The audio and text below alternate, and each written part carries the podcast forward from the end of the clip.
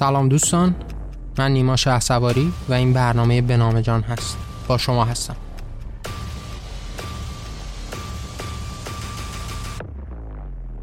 این قسمت سیزدهم از ویژه برنامه انقلاب ایران هست و ما قرار توی این قسمت درباره قشر خاکستری با هم صحبت کنیم. ممنون که همراه من هستید. خب دوستان توی این قسمت مشخص می‌خوایم بیشتر در باب اون بخشی از جامعه صحبت بکنیم که خودشون رو درگیر فعالیت های انقلابی نمی کنن. و اصولا اون قشری که ما به عنوان قشر خاکستری می‌شناسیم. یعنی به عنوان مثال وقتی شما به فضای ایران نگاه می‌کنید در اون نگاه ابتدایی شما مواجه میشید با مردمی که با جمهوری اسلامی مشکل دارن. یعنی در هر جایی که باشون برخورد می‌کنید مواجه میشید که هر کدوم به نوعی با جمهوری اسلامی موضع دارن. و نمی‌خوان این جمهوری اسلامی وجود داشته باشه. وقتی شما به مدرسه میرید به دانشگاه میرید سر کارتون هستید در بیمارستان در داروخونه نمی‌دونم در هر فضایی که فعالیت می‌کنید مواجه میشید با اینکه حالا مردم با این جمهوری اسلامی موضع دارن. به نوعی همه صداشون در اومده. هر کدوم یک دلیلی دارن. یکی به واسطه وحشی بودن این جمهوری اسلامی یکی به واسطه قوانین وحشتناکی که به وجود آورده. یکی به واسطه معیشت و شرایط اقتصادی است که جمهوری اسلامی به وجود آورده. به واسطه فساد جمهوری اسلامی است. به واسطه فشارهایی است که بر اقوام مختلف بر مذاهب مختلف داره می‌ذاره. و هر کس به نوعی به دلیلی با جمهوری اسلامی مخالفت داره. و شما می‌تونید این اکثریت رو ببینید. این طی مرور زمان طی سالیانی که گذشته ما از 88 اگر بخوایم نقطه ابتدایی بذاریم یا حتی قبلترش از 78 بخوایم این نقطه رو قرار بدیم که به نوعی اعتراضات شکل گرفت؟ در برابر جمهوری اسلامی ما مواجه شدیم با اینکه حالا بدنه اجتماعی بیشتر و بیشتر به ضرر جمهوری اسلامی حرکت کرد. بیشتر از جمهوری اسلامی فاصله گرفت. ما صحبت کردیم توی این قسمت های گذشته بارها دربارهش صحبت کردیم. جمهوری اسلامی به عنوان یک حزبی به عنوان یک نوع نگرشی که پیش از انقلاب قدرت داشت داشت تفکر خودش رو مطرح می کرد به یک بار بعد از انقلاب اون بدنه کامل اجتماعی رو از آن خود کرد. کسی هم نمی‌تونه این رو کتمان بکنه.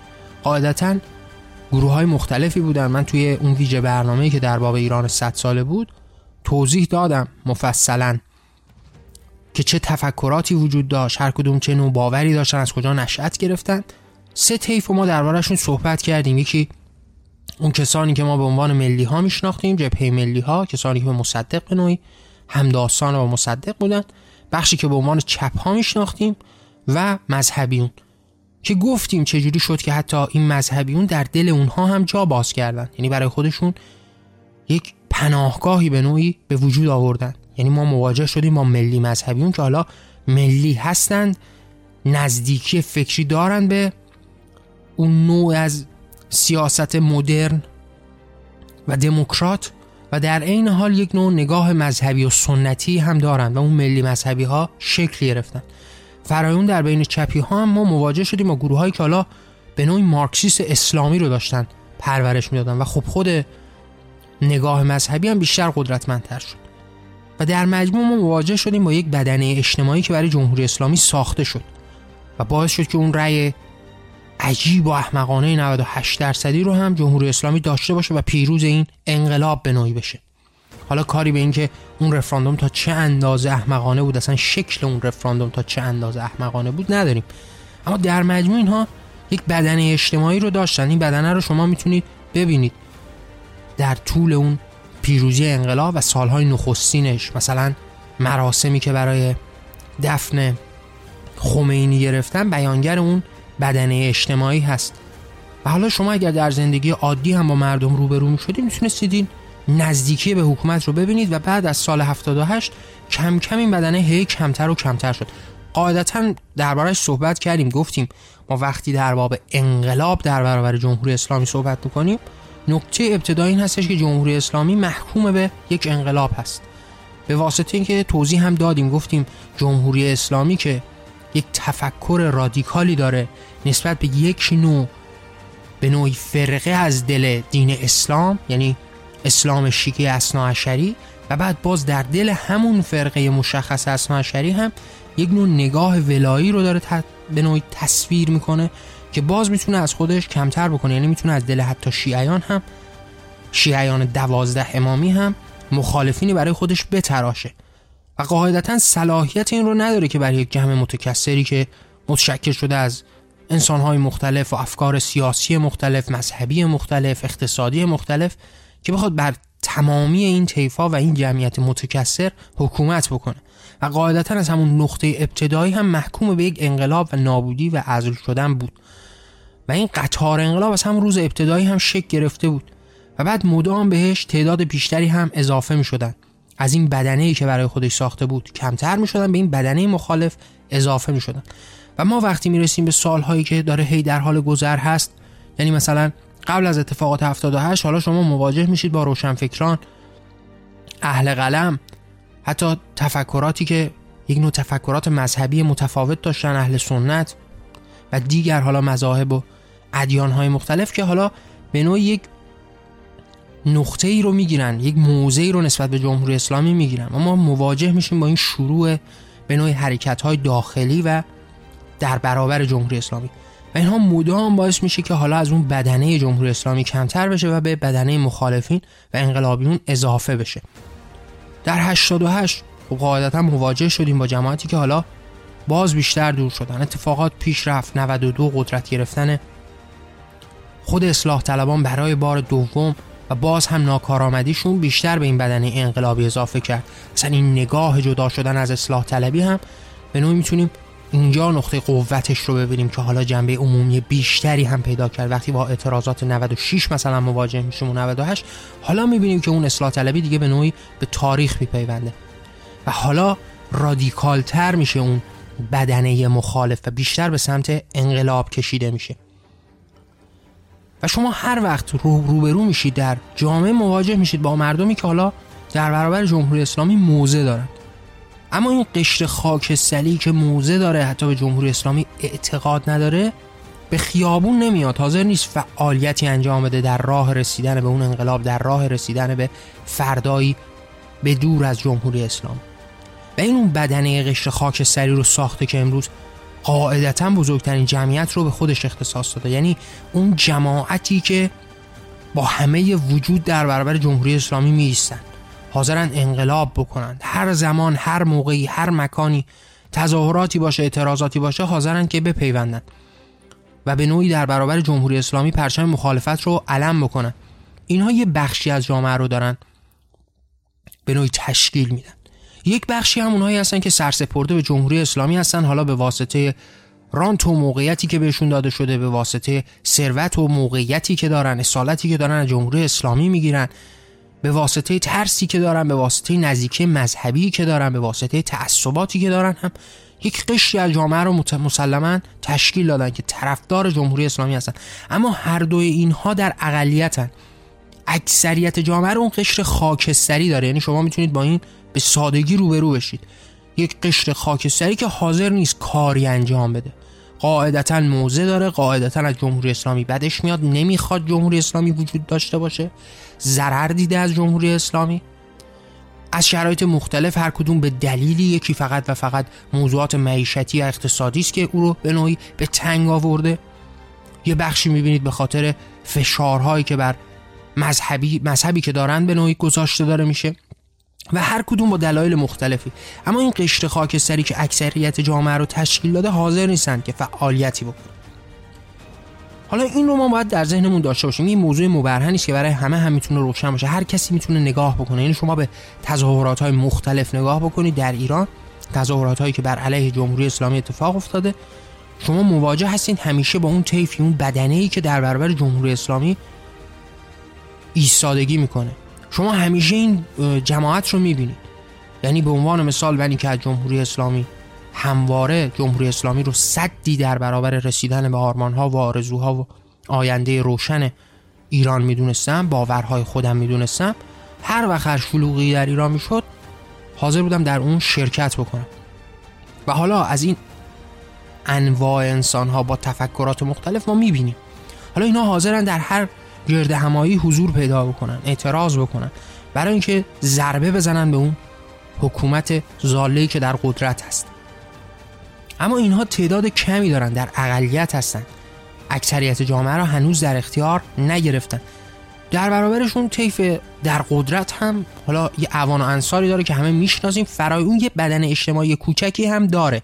نمی‌تونیم این رو هم کتمان بکنیم که جمهوری اسلامی هیچ بدن اجتماعی نداره. یعنی این زامبی هایی که توی خیابون می‌بینید به مردم به نوع پوشششون به نوع زندگیشون به نوع گفتارشون دخالت می‌کنن اینها همون بدنه اجتماعی جمهوری اسلامی هستن دیگه. حالا اون بخشی که یا به واسطه رانت و نزدیکی و ثروتی که داره بهشون اضافه میشه و واسطه تعصبات تعصبات مذهبی که دارن تعصبات شخصی که نسبت به شخصیت های جمهوری اسلامی و غیر دارن اون بدنه رو تشکیل داده. اینها هم در اقلیت 100 درصدی هستن. اما اون قشر خاکستری که موزه داره یعنی شما مثلا شلوغ می‌شد می‌رفتید توی بازار تهران می‌دیدید همه دارن توی موبایلاشون نگاه می‌کنن.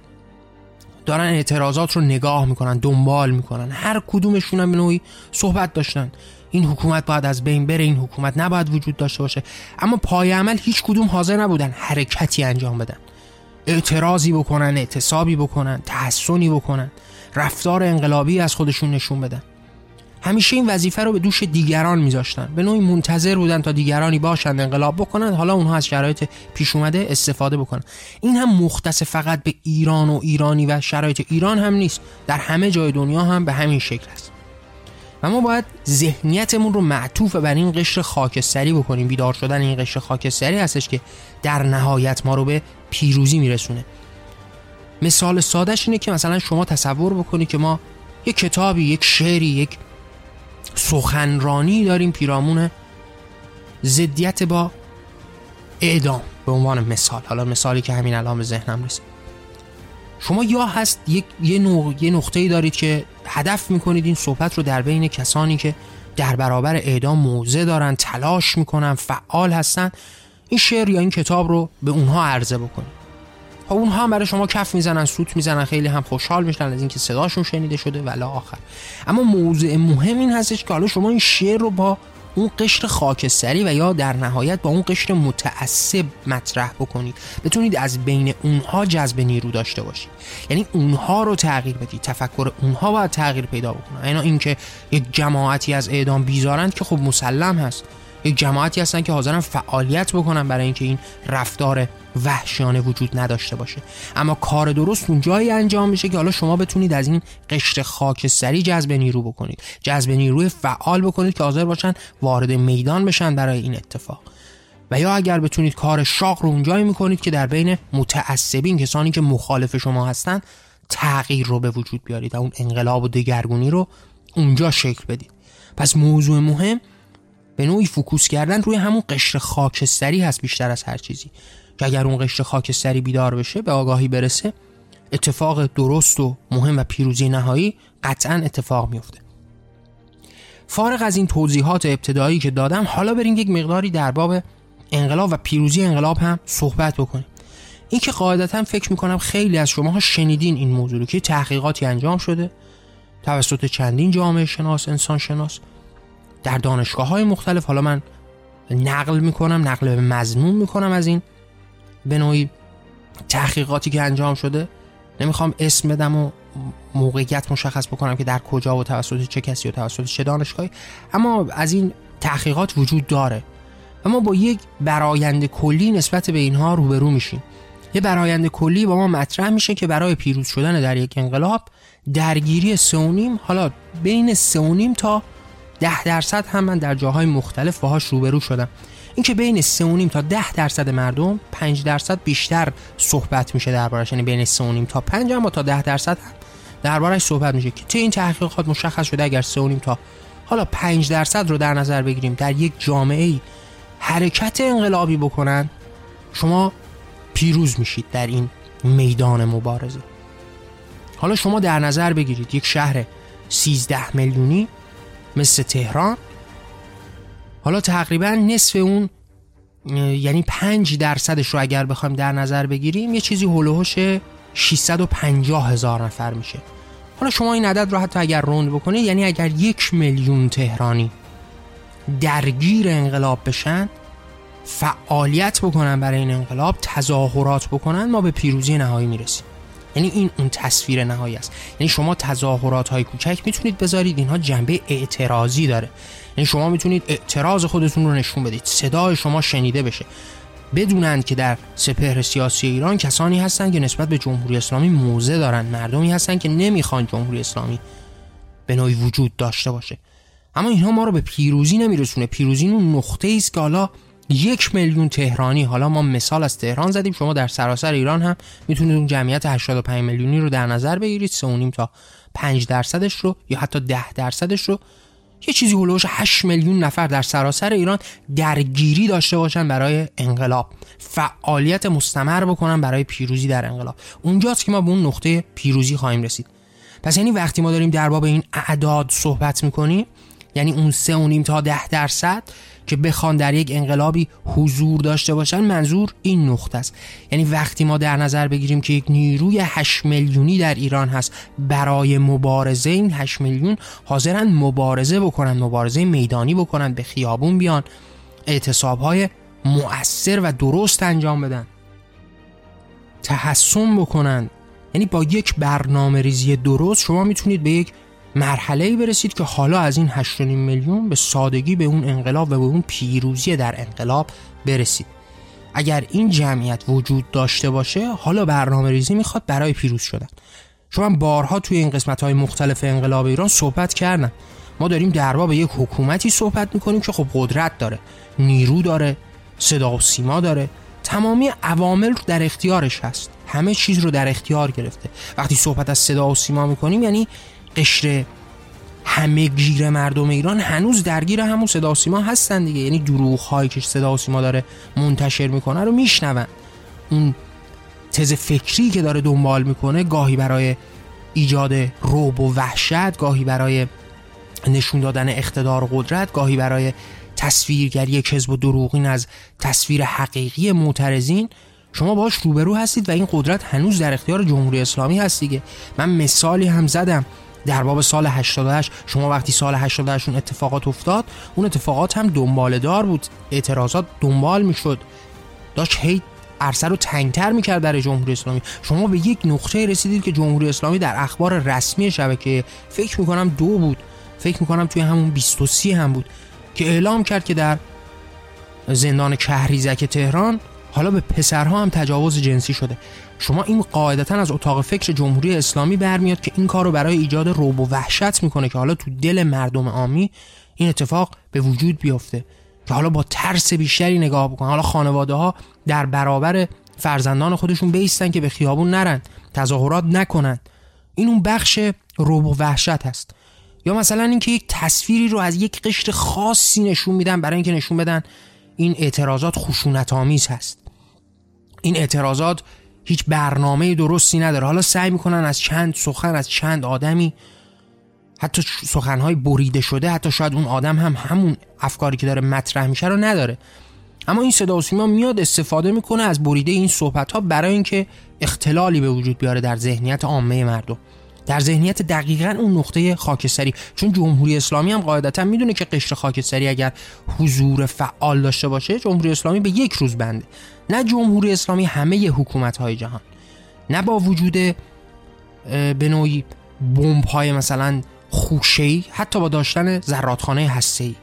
بمب های آماده به شلیک اتمی. هیچ حکومتی با این ادوات نظامی و یا ارتش چند ده میلیونی هم نمی‌تونه مردم رو به خفقان بکشونه. اما این در شرایطی است که اون قشر خاکستری بیدار و فرای اون بیدار حرکت عملی بخوام بکنن برای یک انقلاب. اونجاست که شما مواجه میشید با اینکه اون حکومت به سادگی از بین میره. و خب قاعدتا حالا ما با یک جمهوری اسلامی روبرو هستیم که تمامی این قدرت رو در اختیار داره. پس ما نیاز داریم که با برنامه ریزی با حرکت درست راه رو پیش بریم. ما قرار هست که برای رسیدن به پیروزی نهایی یه برنامه های مشخصی داشته باشیم حرکات مشخصی داشته باشیم. انقلاب رو فقط و فقط به وادی هیجان نرسونیم. اینکه با هیجان یه کار رو انجام بدیم. هیچ وقت این هیجانات نمی‌تونه راهگشا باشه. خیلی از رفتارهای هیجان آمیز مردم در این اتفاقات به ضرر اون اتفاق نهایی و اون پیروزی هست. یعنی نتیجه عکس میده قشر خاکستری رو بیشتر خاموش می‌کنه. و این اون نقطه است که ما باید با برنامه ریزی وارد این اتفاقات بشه پس ما تا اینجا در باب این مسئله صحبت کردیم که بیدار شدن این قشر خاکستری با توجه به تمام تحقیقاتی که انجام شده در زمینه نگاه به انقلاب ها که خیلی دستاوردهای درستی هم داشته. یعنی این تحقیقاتی که انجام شده به ما یک برایندهای درستی رو داده که بتونیم شناخت کاملی رو داشته باشیم نسبت به انقلاب به پیروزی در انقلاب. حالا در قسمت های بعدی هم به موضوعات دیگه هم حتما اشاره خواهم کرد در این زمینه ها از همین تحقیقات. چرا که به ما راهکار میده. یعنی ما یک انقلابی رو در نظر داریم. بارها هم دربارهش صحبت کردیم. گفتیم این انقلاب هم از همون ابتدای وجودیت جمهوری اسلامی وجود داشته. جمهوری اسلامی محکوم به یک انقلاب در برابر هست. چرا که به نوعی خودش ضد انقلاب هست. چرا که به نوعی خودش قدرت و صلاحیت و شعور لازم حتی برای اداره یک جمعیت متکثر رو نداره. پس محکوم به یک انقلاب هست. این انقلاب هم از همون روز ابتدایی شکل گرفته. اما این باید جنبه عمومی پیدا بکنه. یعنی باید اول نقطه ابتدایی این هستش که این انقلاب در بین مردم شکل بگیره. که من در باب این مسئله هم صحبت کردم تو قسمتی که در باب ایمان بود. دربارهش صحبت کردیم که این انقلاب حالا قرار هست بین مردم شکل بگیره. وقتی مردمی به اون انقلاب فکری برسن وقتی قوانین رو در برابر باورها و ارزشهای خودشون بدونن هیچ حکومتی نمی‌تونه در برابرشون سفارایی بکنه. اون حکومت رو نالایق می‌دونن اون حکومت رو به نوعی برآورده صحبتهای خودشون باورهای خودشون ایمان خودشون نمی‌دونن. و ما به اون انقلاب می‌رسیم. و برای پیروز شدن هم ما نیاز داریم به یک تشکیل به نوعی ارتش مردمی که حالا یک جمعی بین 5 درصد تا 10 درصد رو بیدار بکنه. و حالا اینها در میدان حاضر باشن که فعالیت بکنن. اما حالا فارغ از اینهایی که تا اینجا صحبت کردیم یه مقداری بریم در باب این مسئله فکر بکنیم که چرا این قشر خاکستری کاری نمی‌کنن چرا فعالیتی نمی‌کنن. یک مقداری بعضی از این دلایل رو با هم بهش نگاه بکنیم حتی گذری حتی موجز دربارش صحبت بکنیم. گفتم هر کسی که در ایران باشه قاعدتا روبرو میشه با جماعت بیشماری که از جمهوری اسلامی نسبت به جمهوری اسلامی موضع دارن. دوست ندارن جمهوری اسلامی وجود داشته باشه. اما وقتی کار به عمل می‌رسه شما می‌بینید بی تفاوتی رو در بین اینها. خب قاعدتا یکی از موضوعات اصلی و عمدش ترسه. یعنی ایجاد ترسی که جمهوری اسلامی در طول این سالیان به وجود آورده در بین مردم. شما روبرو هستید با یک جمهوری اسلامی که هیچ ابایی نداره از اینکه چهره خشن و خشونت آمیزی رو از خودش تصویر بکنه. یعنی وقتی می‌خواد برسه به وزارت اطلاعات یا مثلا اطلاعات سپاه هیچ باکی نداره از اینکه خودش رو یک وزارت اطلاعات وحشی و وحشی خوی نشون بده. وقتی در 98 گلوله جنگی به مردم می‌زنه 1500 نفر رو قتل عام می‌کنه شما مواجه هستید با یک حکومتی که می‌خواد این روب و وحشت رو بین مردم علنی نشون بده وقتی افتخار می‌کنه به قتل عامی که در سال 67 اتفاق افتاده یا همون صحبتی که در باب 88 رو کهریزک کردم که به تجاوز به پسرها هم حتی اتفاق افتاده و اینها رو اذعان می‌کنه و دربارش صحبت می‌کنه. اینها همه در راستای این ایجاد روب و وحشت هست. این وحشت سراسری است. به وجود آوردن این استراب همگانی است برای اینکه مردم یک وحشتی داشته باشن که اگر ما به خیابون بیایم فردا چه اتفاقی میفته یعنی شما وقتی با یک حکومت بیماری روبرو میشید که حالا یک جوونی رو می‌گیره به واسطه نمی‌دونم تکون دادن گاردریل به واسطه آتیش زدن سطل آشغال یک روزه به اون حکم اعدام میده این داره وحشی خویی خودش رو نشون میده برای اینکه در دل مردم ترس و وحشت بیشتری رو هم به وجود بیاره. پس یکی از دلایل این وجود ترس و وحشت هست. یک بخشش کاملا منطقی و معقول هست. که اصلا انسان با این ترس ها تمام موجودات زنده با همین ترس و وحشت ها زندگی می‌کنن. گاهن این ترس و وحشت ها به نوعی کمک کننده هم هست دیگه در زندگی عادی اونها. یعنی شما این ترس اگر در زندگی وجود نداشت و این به نوعی شجاعت تبدیل به یک حماقتی می‌شد که حتی زندگی ما رو هم به خطر مینداخت. پس یه بخشش بخش ذاتی درونی تمام انسان ها هست. حالا میاد جمهوری اسلامی تشدید می‌کنه این ترس رو که بیشتر هم مردم در خود بمون یک بخش دیگری از این خاموشی مردم به واسطه این هستش که همه این وظیفه رو محول به دوش یکی دیگه می‌کنن. یه تحقیقاتی تو این زمینه هم من خونده بودم تو زمینه روانشناسی که تحقیق شده بود در باب اینکه اگر یه شخصی نیاز به کمک داشته باشه اگر یک نفر نزدیکی به اون باشه احتمال کمک کردنش خیلی بیشتره تا اینکه چندین نفر در کنار اون آدم باشن. این هم یه تحقیقی بود که شده بود. این اون یک حالتی رو به نوعی در ما به وجود میاره و یک برایندی رو به ما میده که انسان ها همواره به دنبال محول کردن وظیفه به دوش دیگران هستن یعنی اگر دارن می‌بینن یک ظلمی وجود داره میگن دیگری باید بیاد دربارش صحبت بکنه دربارش رفتاری رو نشون بده. اگر کسی داره اعدام میشه حالا میگن کسانی هستن که برن برای اعدام نشدن او فعالیتی بکنن. و این وظیفه رو به دوش دیگران میسپاره. این تحقیق هم داره به ما نشون میده وقتی این جماعت بیشتر و بیشتر میشن حالا این وظیفه رو بیشتر می‌تونه محول به اونها بکنه. حالا یه نفر اینجا داره مثلا اذیت میشه داره آزار می‌بینه نیاز به کمک جدی داره یه جماعت صد نفری وایستادن. حالا هر کدوم این وظیفه رو محول به یکی دیگه می‌دونن. میگن فلانی می‌تونه بره اون می‌تونه بره اون نزدیکتره و با هزاران دلیل ریز و درشت می‌تونن این وظیفه رو از دوش خودشون دور بندازن. اما حالا اگر یک فرد درگیر بشه خب شما قاعدتا مواجه میشید با اینکه اون فرد احتمال کمک کردنش بیشتر هست. حتی خیلی هم می‌تونه بیشتر باشه. اگر پر از تعالیم و تربیت های منزجر کننده و فاسد نشده باشه قطعا کمک خواهد کرد. پس ما یه بخشی هم روبرو هستیم با اینکه خیلی ها این رو محول بر دیگران می‌کنن. این وظیفه رو به دوش خود نمی‌گیرن. همون ترس و وحشت هم عاملی است برای بیشتر شدن این حس درونشون. اینکه حالا چشم امید داشته باشن به دیگرانی.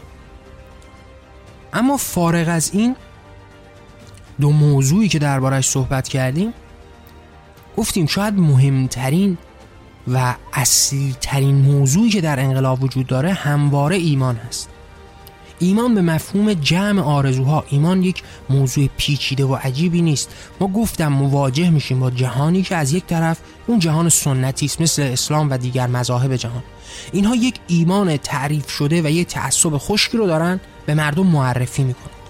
خب خیلی از مردم با دیدن این تعصبات و این ایمان خشک و احمقانه و گاهن منزجر کننده و پرظلم نسبت به ایمان حس بدی پیدا می‌کنن و در برابرشون یک جهان مدرنی هست که داره مدام تعریف می‌کنه که ما نیاز به ایمان نداریم. این ایمان رو در وجود انسان ها از بین می‌بره.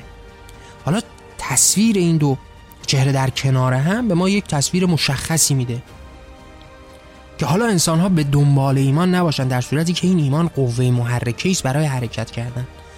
ایمانی که متشکل از آرزوهای ما شده از آینده روشن ما شده. این ایمانی که می‌تونه قوه محرکه باشه که در برابر ترس هم عمل بکنه.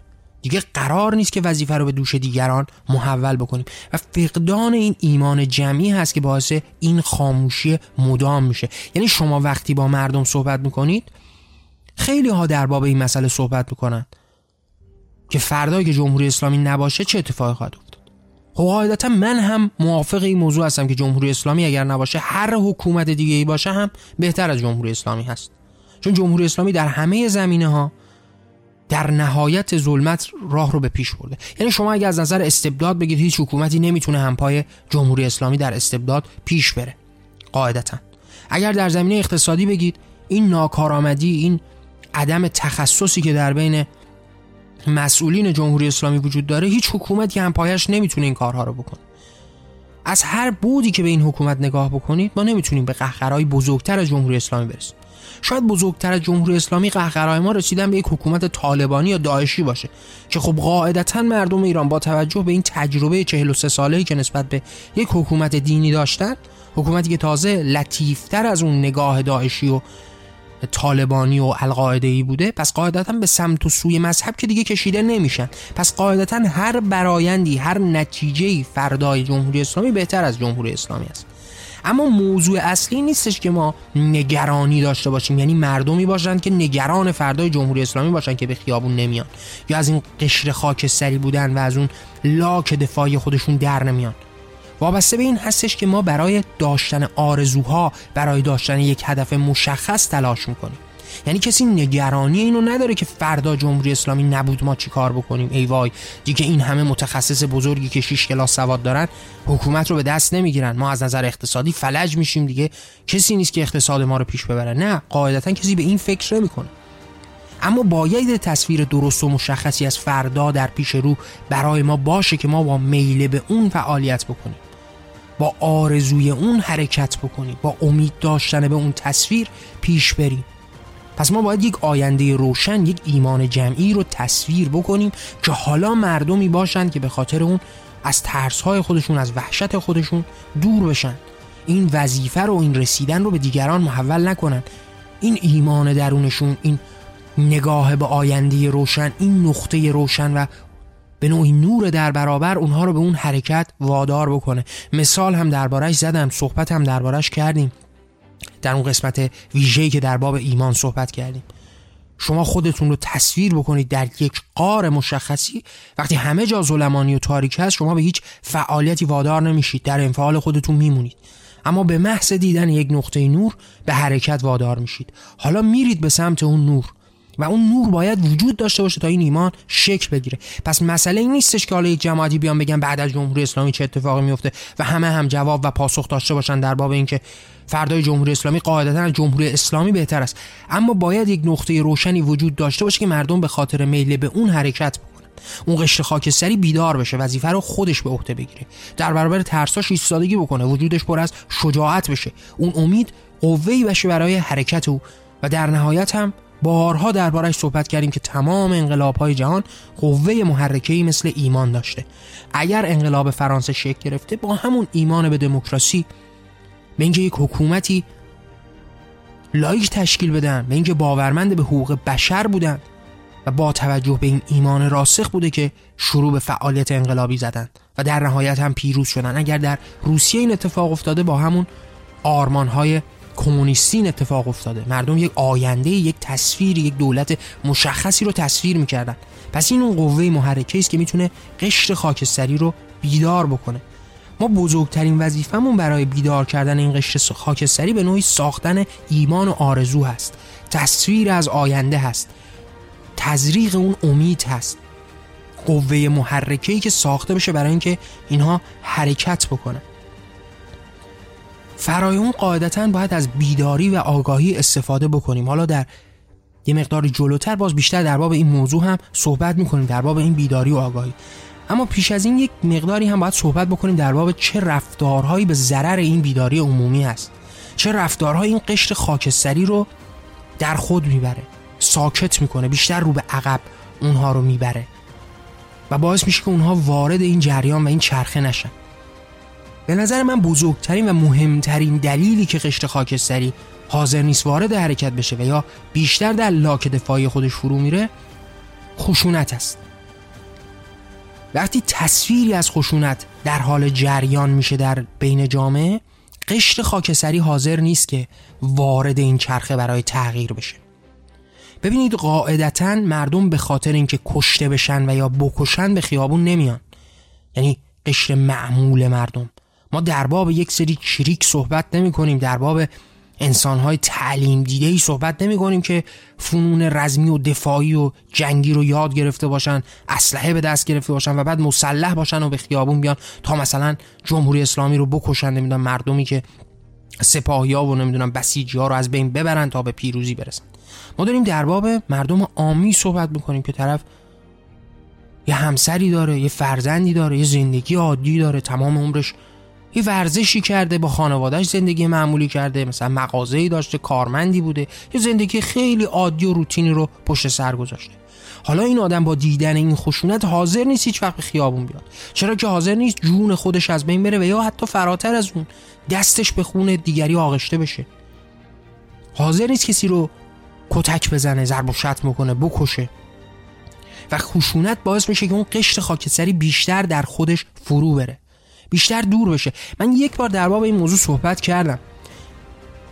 حتی شاید جماعتی قشر خاکستری در روزی بیدار بشن در این زمینه خاص. مثل مثلا شما وقتی به تاریخ اسلام نگاه می‌کنید ما وقتی در باب تاریخ اسلام صحبت می‌کنیم خب اسلام هم یک ایمانی رو به وجود آورد. این ایمان قوه محرکه شد برای انقلاب. این ایمان به وجود اومده باعث رفتارهای خشونت آمیز بیشماری هم شد. ما می‌تونیم به اون مرحله رسیده دیگه. شما می‌بینید این جامعه ای که به عنوان جامعه مسلمان تصویر شده در اون دوران این رفتارهای خشونت آمیز رو انجام می‌دادن. اما این به چند دلیل بوده. یک دلیل مبرهن و واضحش همون ایمان و همون تصویر در آینده بوده یعنی مثلا جماعتی که می‌رفتن در راه وای میستادند و به نوعی قذوه می‌کردند ثروت قریشان رو به دست می آوردن اینها یه آینده یک در برابرشون داشتن که هدفی داشتن دیگه. هدفشون هم به دست آوردن اموال اونها بود. حالا اونها به راحتی حاضر بودن این کار رو بکنن چون در ازاش هم یک چیزی به دست می آوردن و یا رسیدن به فردایی که اون حکومت در اختیارشون باشه. حالا بتونن به جایگاه ها و پایگاه هایی برسن. و فرای اون اینها تعلیم داده می شدن برای اینکه این رفتارها رو بکنن. یعنی شما مواجه شدید حالا با ساخته شدن یک ارتشی برای اونها که فنون جنگی و رزمی رو یاد می‌گرفت و در این خشونت و خشونت طلبی هم به نوعی غرق می‌شد. پس حتی اگر امید به یک همچین موضوعی داشته باشید هرچند که اونجا هم قاعدتا قشر معمول و اون قشر خاکستری وارد این چرخه نمی‌شد بلکه تعداد مشخصی بودن که به عنوان حواریون و انصار و به نوعی اطرافیان محمد شناخته می شدن وارد این چرخه خشونت بار می شدن نه عامه مردم. ولی اگر هم بخوایم عامه مردم هم وارد یک همچین چرخه بشن نیاز به یک سری علمان ها هست که وجود نداره. ما وقتی داریم در باب عامه مردم صحبت می‌کنیم این تصویر خشونتبار قاعدتا اونها رو به عقب سوق میده. قاعدتا باعث میشه که حرکت نکنن. یک بار هم دربارهش صحبت کردیم اینکه شما وقتی باز هم نقطه‌ای به اسم ایمان نداشته باشید چراغ روشنی به اسم ایمان در برابرتون نباشه که قوه محرکه شما باشه آینده روشنی آرزوهای مطرح شده تصویر نشده باشه. حالا این مردم به خاطر نبود ظلم خیابون اومدن دیگه.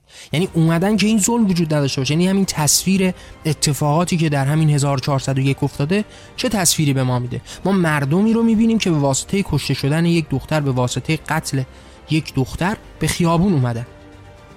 اینها اومدن که این قتل اتفاق نیفته. حالا وقتی یک چهره لخت و اوری از جمهوری اسلامی تصویر میشه که این خشونت رو داره ترویج میده شروع می‌کنه به کشتن دیگران بیشتران و یا فرای اون حالا از طرف مقابل هم از دل مردم هم یه خشونتی شکل می‌گیره قاعدتا در راستای دفاع. اما یک جایی می‌رسیم بهش که تبدیل به یک فرهنگ خشونتباری میشه. حالا این دست به دست هم میده تا اون قشری که اومد بیرون دیگه نیاد بیرون. حتی اون قشری که از ابتدا آمده نه تنها قشر خاکستری رو نمی‌تونه جذب بکنه اون قشری که از اول منفعل بوده که به واسطه اینها جذب نمیشه. چرا که با خودش میگه من برای چی باید بیام تو خیابون؟ بیام که کشته بشم و یا بکشم.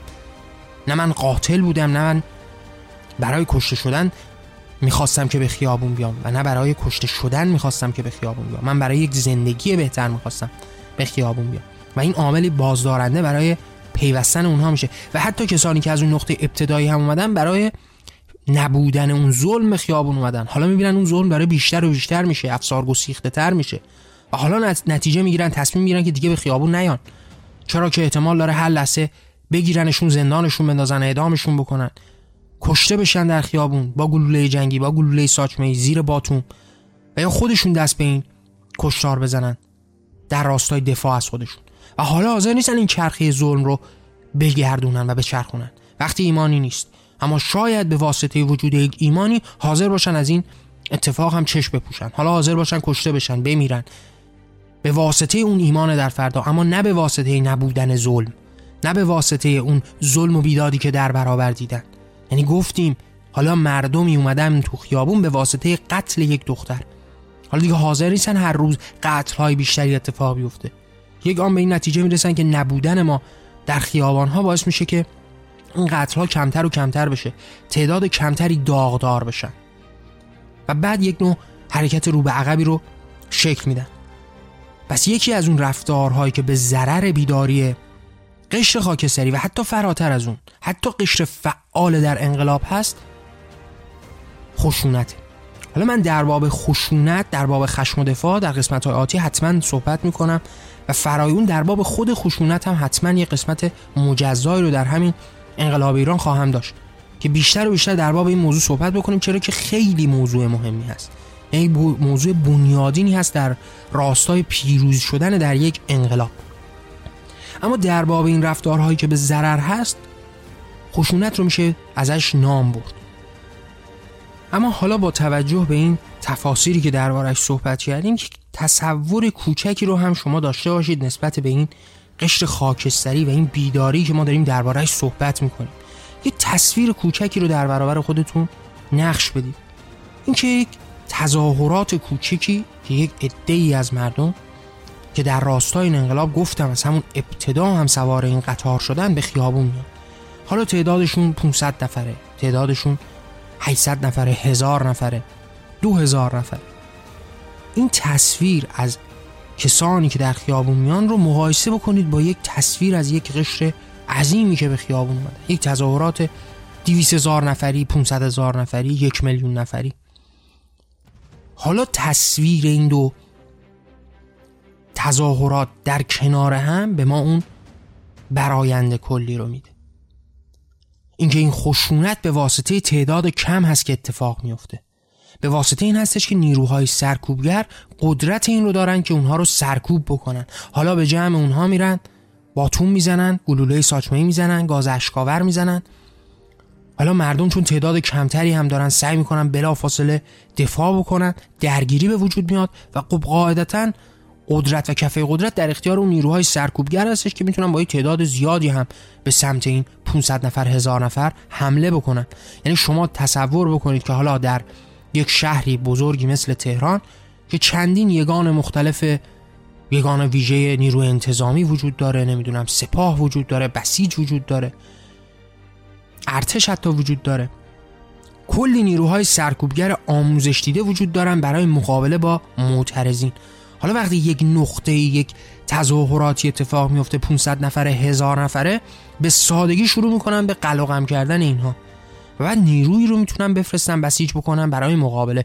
هزار نفر توی خیابون هستن 500 تا نیرو اگر به اونجا بسیج بکنه بلافاصله می‌تونه این جمعیت رو متلاشی و از بین ببره. خشونت بیشتر میشه گسترده تر میشه. حالا این ترویج خشونت به نوعی این شکل از خشونت که خب قاعدتا شروع کنندش جمهوری اسلامی و عوامل وحشی جمهوری اسلامی هستند باعث به وجود اومدن یک تصویر خشونتباری میشه که نقطه ابتدای شما مواجه میشید با جمعیتی که از اول بیرون اومدن حالا بیرون نمیان. حالا دستگیری اتفاق میفته یه عده دستگیر میشن. به واسطه دستگیری و شکنجه اون عده عده نیستن که مثلا در گروه های مثلا چیریکی فعالیت داشته باشند. یه تصویری ندارید از اشخاصی که آموزش دیدن برای اینکه بازجویی در برابر بازجویی دووم بیارند. قرص سیاه نوری داشته باشن که مثلا بلافاصله سیاه نور رو فعال بکنند و خودشون رو از بین ببرند. شما با یک جماعت معمولی از مردم روبرو هستید. حالا اینها می‌تونه به واسطه همون دستگیری اول کلا از این چرخه حذف بشه دیگه به خیابون نیاد. می‌تونه به واسطه خشونتی که در قبالش اعمال شده دیگه وارد این چرخه نشه. ادعی می‌تونن به واسطه دیدن این خشونت ها دیگه وارد خیابون نشن. ادعی می‌تونن به واسطه دیدن این تصویر خشونتباری که جمهوری اسلامی تشکیل داده از اون قشر خاکستری دیگه حاضر نباشن بیان. و این به ضرر اون حرکت کلی و اون پیروزی نهایی هست. اما شما این تصویر رو در کنار یک جمعیت 200 هزار نفری 500 هزار نفری و یا یک میلیون نفری بذارید. حالا یک جمعیت یک میلیون نفری در تهران شلوغ شده و شلوغ کردن. که حالا در باب این مسئله و شلوغ این اعتراضات و شکگیریش هم صحبت خواهیم کرد در قسمت های آتی. اما ما با همین تصویر میریم جلو که یک میلیون نفر در یک خیابانی مثل مثلا خیابون انقلاب تا میدون آزادی شلوغ کردن و در خیابون هستند حالا کدوم حکومتی قدرت مقابله با اونها رو داره؟ حالا چه حکومتی می‌تونه در برابر این سیل خروشان ایستادگی بکنه؟ چه تعداد نیرویی می‌تونه برای مقابله با اونها بسیج بکنه؟ اون نیروهایی که میان در برابر انسان هستن دیگه. اونها فارغ از اینکه قاعدتا احساسی ندارن قاعدتا پر از خشم و خشونت هستن قاعدتا تعلیم دیدن برای این درنده خویی اما ترس در وجودشون شولور هست مثل بقیه انسان. اینها احساسات ذاتی است که با هیچ تعلیمی از بین نمیره. یعنی شما ترس رو که نمی‌تونید در وجود کسی بکشید. پس وقتی یک تعداد بزرگ و عظیمی رو در برابرش ببینه هیچ وقت نمی‌تونه دست به گلوله ببره. چرا که می‌دونه این خشم و خشونت مردم در راستای دفاع اگر بیدار بشه چیزی از او باقی نخواهد و حالا در برابر این جمعیت بیشمار خشونت هم قاعدتا از بین میره. حالا اینها قوه اجرایی دارن که می‌تونن هر کاری رو انجام بدن. و حالا می‌تونه قشر خاکستری رو مدام بیدار و بیدارتر بکنه.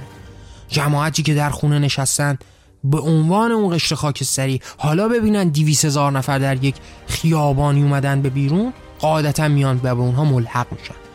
حالا قدرت این دیویس هزار نفر رو در خیابون ببینن فرداش می‌بینید که 300 هزار نفر 500 هزار نفر به همون جمع اضافه شدن. و ما شاهد این بیدار شدن هم خواهیم بود. پس تفاوت در همین هست. یک خشونت کمتر هزینه کمتر بیدار شدن بیشتر.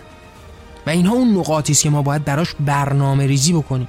یعنی ما نباید به انقلاب به شکل به چشم یک احساسات نگاه بکنیم به شکل به نوعی قلیان احساساتمون نگاه بکنیم که حالا یه شلوغی شده باید همه بریزن تو خیابون سریع حرکت رو تموم بکنند و ما به پیروزی برسیم.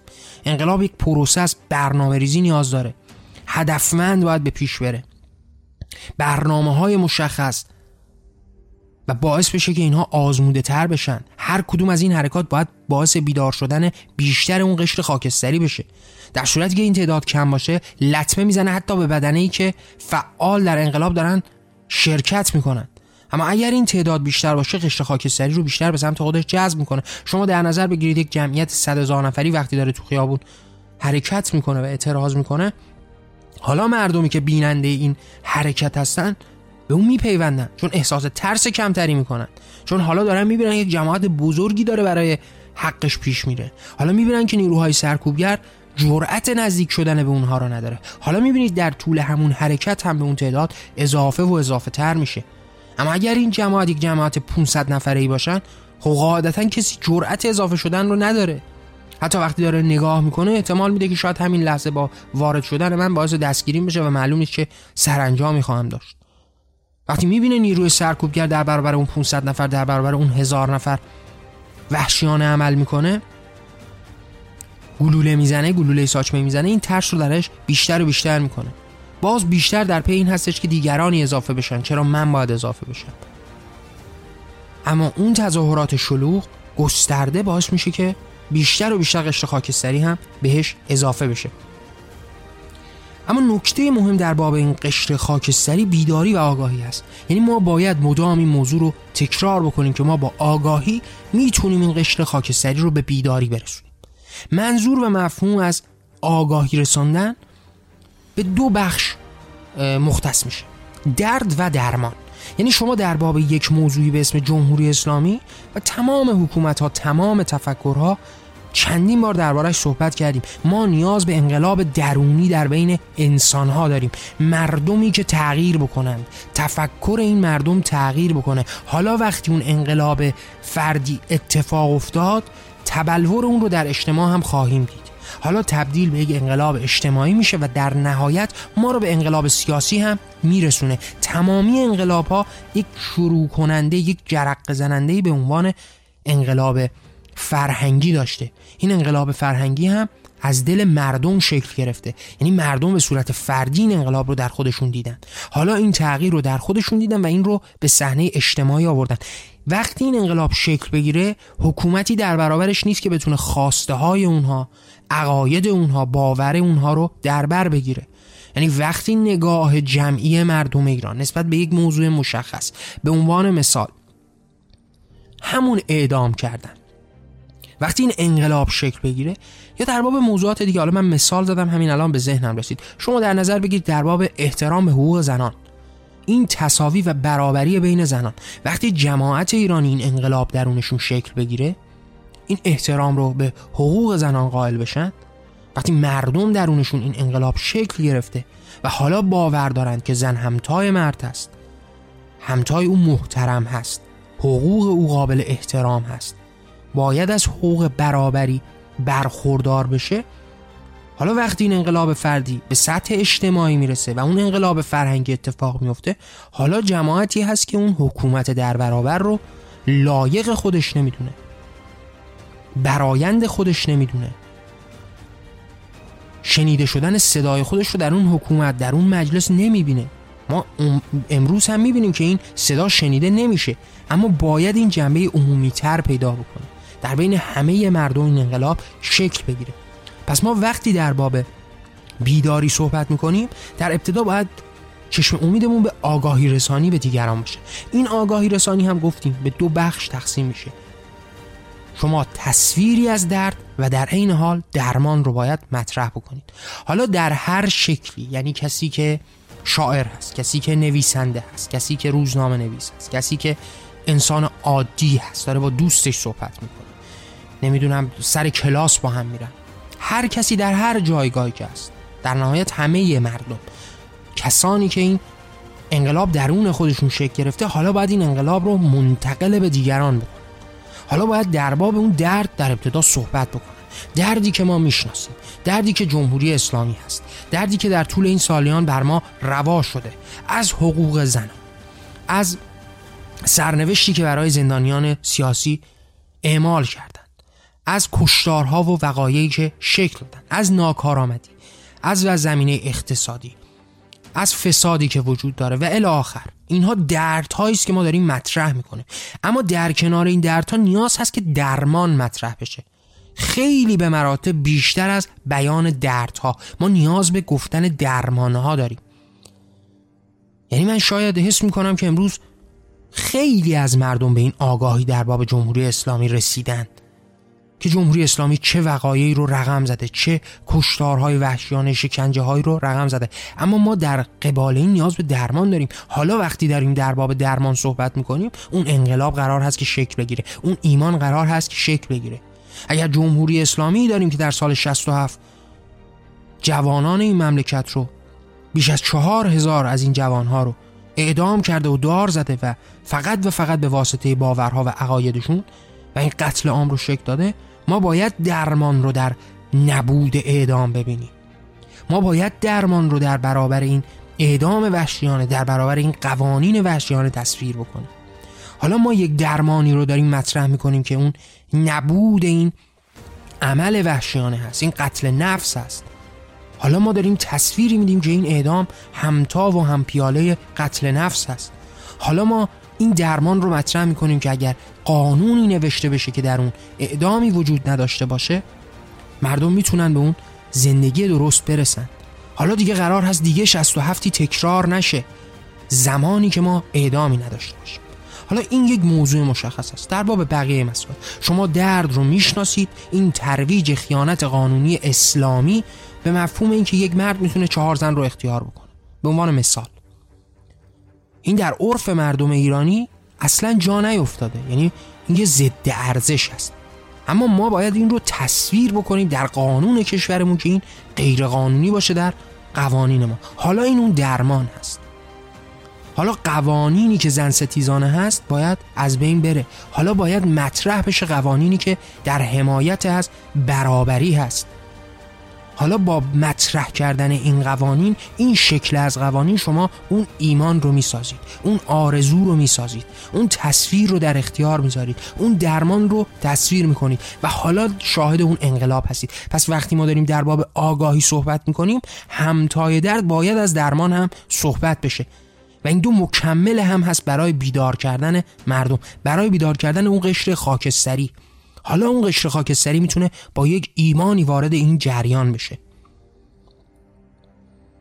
پس ما تا اینجای بس در باب موضوعات مختلفی صحبت کردیم و در نهایت ما به یک نقطه رسیدیم که تنها راه برون رفته از جمهوری اسلامی بیداری قشر خاکستری است.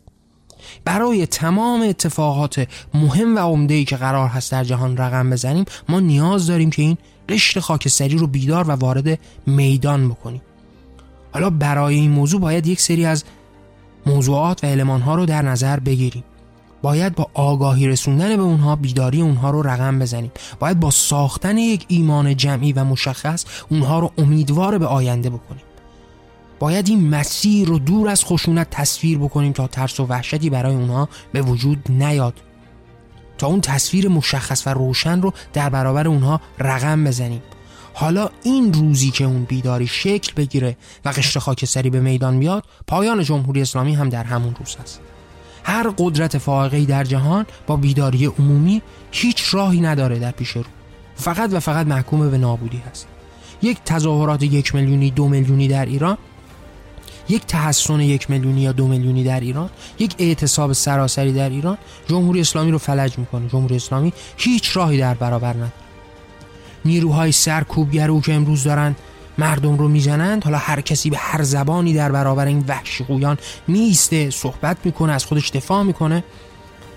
شعر میگه کتاب می‌نویسه مقاله مطرح می‌کنه باهاشون صحبت عادی می‌کنه برای خاموش کردن اونها. دیدن یک جمعیت یک میلیونی اونها رو خاموش خواهد کرد. یعنی ما باید بدونیم نقطه روشن در برابر ما رسیدن به اون بیداری عمومی هست. بیدار شدن اون قشر خاکستری برای اتفاقات جمعی و در کنار هم هست. تحسن میلیونی هست اعتراضات و اعتصابات سراسری هست. حالا یک تظاهرات یکی دو میلیونی در خیابان هست. همونطوری که من دربارهش صحبت کردم هر خواسته ای که در بین مردم داره مطرح میشه از نمی‌دونم حکومت های خارجی که بیان و صحبت بکنند و حرفهای بی خاصیت بزنند در اون روز شما شاهد تمام اون اتفاقات هستید قشر خاکستری و اضافه شدنش رو شما در اون روز خواهید دید. بیشتر شدن و این سیر این سیلی که شکل بگیره رو شما شاهدش خواهید بود. سرازیری این رودخانه ها در کنار هم برای به وجود آوردن یک اقیانوس عظیم رو شما شاهدش خواهید بود. ساکت شدن و درماندگی و ترس در سران حکومت تا اوان و انصار و عرازلی که در خیابان به عنوان نیروی سرکوب گرداره رو در برابر چشمانتون خواهید دید. نیرویی که دیگه حاضر نیست اسلحه رو بالا ببره. حاضر نیست نزدیک به اون مردم بشه. چرا که در برابر یک جمعیت دو میلیونی هیچ چیزی در برابرش نیست به جز شکست. و اونجا شما شاهد تمام این اتفاقات هستید و برای رسیدن به اون بیداری جمعی و به نوعی بیدار شدن قشر خاکستری نیاز به موضوعاتی از جمله آگاهی رسانی دارید. آگاهی رسانی در زمینه درد و درمان. هر دو همسو و همتای با هم. ساختن یک ایمان جمعی کم کردن خشونت اینها دست به دست هم میده تا این قشر خاکستری بیدار بشه و ما به پیروزی نزدیکتر بشیم. در باب مسائلی که توی این قسمت صحبت کردم قاعدتا توی قسمت های دیگه هم بیشتر و با تفصیل بیشتر هم صحبت خواهیم کرد. و ما در نهایت با مطرح کردن این موضوعات باید به یک برایند کلی برسیم برای اینکه هزینه ها رو پایین بیاریم سرعت پیروزی رو بالاتر ببریم و یک آینده روشن و مشخصی رو برای آینده خودمون تصویر بکنیم. در این انتهای برنامه هم دوست دارم باهاتون مطرح بکنم.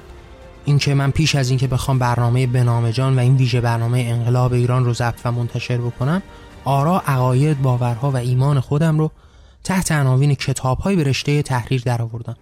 تمامی این عناوین که به شکل داستان داستانهای کوتاه اشعار آثار تحقیقی مقالات گرد اومده در وبسایت جهان آرمانی در اختیار شما هست. تمامی این آثار به صورت رایگان در اختیار شماست. می‌تونید با مراجعه به وبسایت جهان آرمانی همچنین توی صفحات شبکه های اجتماعی من که وجود داره مثل فیسبوک مثل اینستاگرام توی خود این اینستاگرام توی highlight ها لینک های دریافت کتاب ها هم وجود داره. یعنی توی highlight ی که به عنوان کتاب وجود داره شما می‌تونید به اون هم مراجعه بکنید و اون لینک دانلود هر کدوم از اون کتاب ها هم در اختیار شما هست. شعرها هم به همین شکل. آثار صوتی هم برخی از کتاب ها به صورت صوتی شده. همین برنامه به جان هم قسمت های مختلفی داشته. باز هم در شرف ضبط و پخش کردن قسمت های دیگه هستیم. اینها همه در اختیار شماست به صورت رایگان. می‌تونید دریافت بکنید. اگر دوست داشتید این صدا شنیده بشه این راه تغییر شکل بگیره اون آثار رو با دیگران هم به اشتراک بذارید. ممنون که همراه من بودید. من نیما شه و این برنامه به جان بود. در پناه آزادی.